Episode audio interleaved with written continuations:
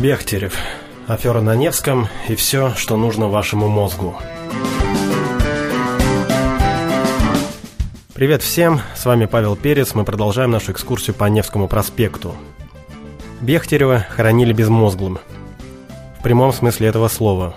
За два дня до похорон его мозг изъяли с черепной коробки для исследований. Согласно одной из версий, по его собственному распоряжению – Всю свою жизнь Владимир Михайлович Бехтерев посвятил изучению этого удивительного органа. Тем не менее, в житейских ситуациях это его не всегда спасало. Сегодня вы узнаете о нескольких забавных фактах из жизни известного ученого, а заодно я расскажу вам о том, что мне поведал правнук Бехтерева относительно правильной работы мозга. Жертва мошенничества. В феврале 1908 года стенах дома номер 104 по Невскому проспекту прозвучали следующие слова. Как это не печально, но следует отметить парадоксальный факт, что в нашем высшем образовании сам человек остается как бы забытым. Это отрывок из речи Владимира Бехтерева, который он произнес по случаю открытия учебных курсов психоневрологического института. В течение трех лет он располагался на Невском 104, пока не переехал за Невскую заставу. Если мы посмотрим на фотографию фасада дома номер 104 по Невскому проспекту, сделанную в 1911 году Карлом Буллой, то увидим над третьим этажом огромную вывеску «Психоневрологический институт». Причем тогда первое слово писалось через дефис. Имя Бехтерева было широко известно не только в научных кругах, но и простых обывателей. Насколько неоспоримым был его авторитет, показывает отрывок из книги Иконникова-Галицкого «Хроники петербургских преступлений». В один из дорогих ювелирных магазинов на Невском вошла богато одетая дама. Осмотрев украшение, она выбрала одно – бриллиантовое колье стоимостью 75 тысяч рублей. «Ах!» – обратилась она к хозяину магазина.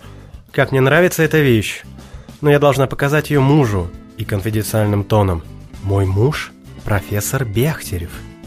«Сам профессор Бехтерев, знаменитый психиатр!» — воскликнул хозяин. «В чем же дело? Мой приказчик поедет с вами, и если ваш муж одобрит покупку, вы сразу же и расплатитесь». Дама положила колье в сумочку и в сопровождении приказчика отправилась на квартиру Бехтерева, что на углу Невского и Надеждинской. Профессор вел прием. Дама, извинившись перед посетителями, проскользнула в кабинет и через несколько минут вышла, поманила приказчика. Супруг ждет его. Приказчик вошел, Бехтерев принял его очень любезно. «Как же, как же! Прекрасное колье, знаю, знаю-с. 75 тысяч. А вообще, как вы себя чувствуете? Хорошо ли спите? Не страдаете ли головными болями?»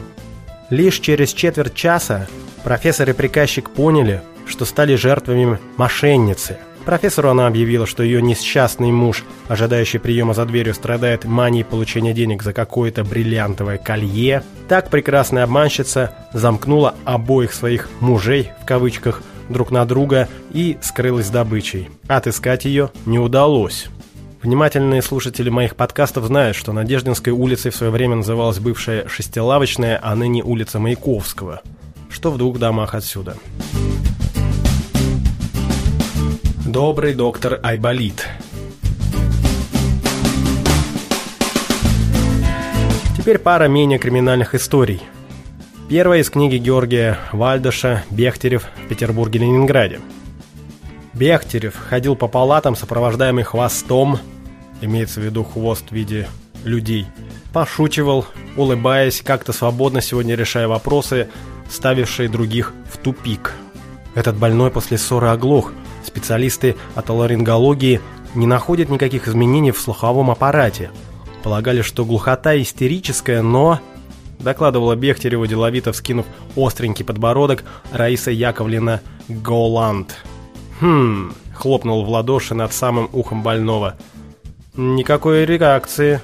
Впрочем...» Жестом показал больному раздеться по пояс, написал на листке бумаги.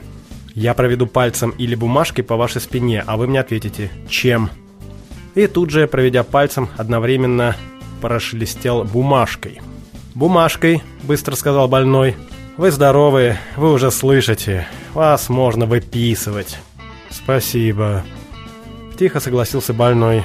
Бехтерев сказал врачам, сопровождавшим его. «Симуляция вульгарис». Вторая история из книги Игоря Губермана, который является автором не только своих знаменитых четверостишей. Не могу отказаться от одной забавной детали, сообщенной мне профессором Ермоленко, сотрудницей Бехтерева в течение последних его лет.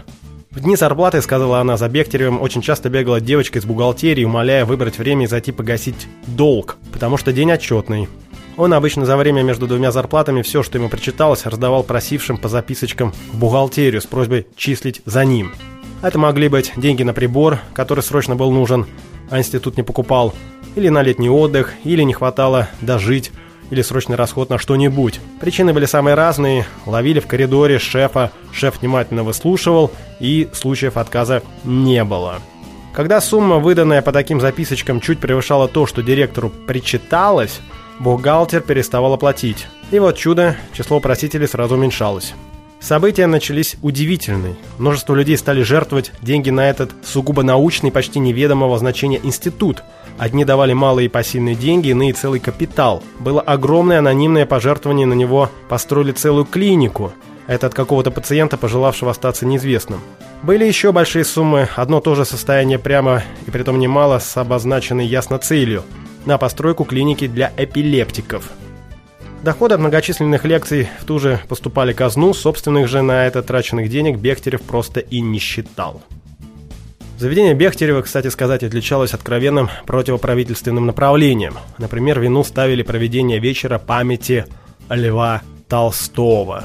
Да, дорогие друзья, времена были еще те, писатель был в опале. Орган внутренних дел. В конце подкаста я бы хотел поведать о своей беседе со Святославом Медведевым, директором Института мозга человека. Надо сказать, что правнук Бехтерева открыл мне глаза на многие вещи, о которых я даже не догадывался. Уверен, что о них не догадываетесь и вы. Например, мозгу полезны стрессы. Без стресса человеческая жизнь становится пресной. Стресс – это готовность человека выдержать драму. Во время стресса в кровь всплескивается большое количество химических веществ. Но состояние стресса лучше всего снимать физическими нагрузками, это самое главное. Не алкоголем, не таблетками. И нагрузки должны быть такими, чтобы вы после нее были вымотаны. Наличие автомобиля привело к тому, что мы ходим мало, поэтому все рванули фитнес. Фитнес нужен и для мозга. Мало кто понимает, насколько это необходимо для улучшения кровоснабжения. Как только жизнь сводится к кино-домино, мозг перестает работать. Мозг нужно тренировать. Необходимо как можно больше всего запоминать. Учить языки. То, что наши бабушки и дедушки учили в гимназиях мертвые латынь и греческий, было для них прекрасной тренировкой памяти. Не надо записывать телефоны, не надо расписывать все дела в ежедневнике. Надо пользоваться своей памятью. Хорошая память – это не значит, что человек постоянно все помнит. Хорошая память – это умение вовремя вспоминать. Если бы мы не умели забывать, мы были бы несчастными людьми. Человек не забывает ничего. Вопрос в том, как среди всей этой информации найти тот самый файл, который вам нужен. Вот в чем вопрос. Поэтому основная задача для поддержки нормального функционирования мозга – развивать алгоритм воспоминания. Сколько надо спать? Сон – это очень серьезная работа мозга. По сути, мозг во время сна сортирует всю информацию, полученную за день. Информация должна быть переведена мозгом из краткосрочной в долгосрочную память. Это заметно на примере животных. После того, как собака набегается по лесу, она, прибежав домой, в буквальном смысле плюхается и засыпает. Это не потому, что она физически устала, а потому что ей нужно переварить свои впечатления и сведения, полученные во время прогулки. Сон состоит из нескольких фаз. Каждая фаза соотносится с переработкой информации. Очень важно не нарушать сон, не нарушать его фазы, потому что если переработки информации нет, то человек спит плохо и не высыпается. Вред мобильного телефона. Однозначного ответа быть не может. Это вопрос, за которым стоят многомиллиардные компании. Они то стимулируют исследования на эту тему, то прикрывают их. Не забывайте, что есть hands-free выход из ситуации. Тут еще такой момент. Все люди по-разному реагируют на магнитное излучение. Так же, как на одних людей погода действует, а на других нет. Так что на сегодняшний момент информация на эту тему довольно противоречива. Есть данные, что мобильный телефон влияет на мозг человека, но окончательно этого никто не доказал. Все разговоры бы утихли, если бы сделали следующее.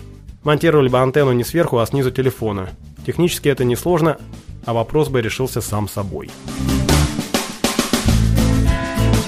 Вот так вот на этой научной ноте я бы хотел закончить наш сегодняшний подкаст, который связан с домом номер 104 по Невскому проспекту. А нашу прогулку мы продолжим в следующем выпуске. С вами был Павел Перец. Услышимся. Пока. Пока.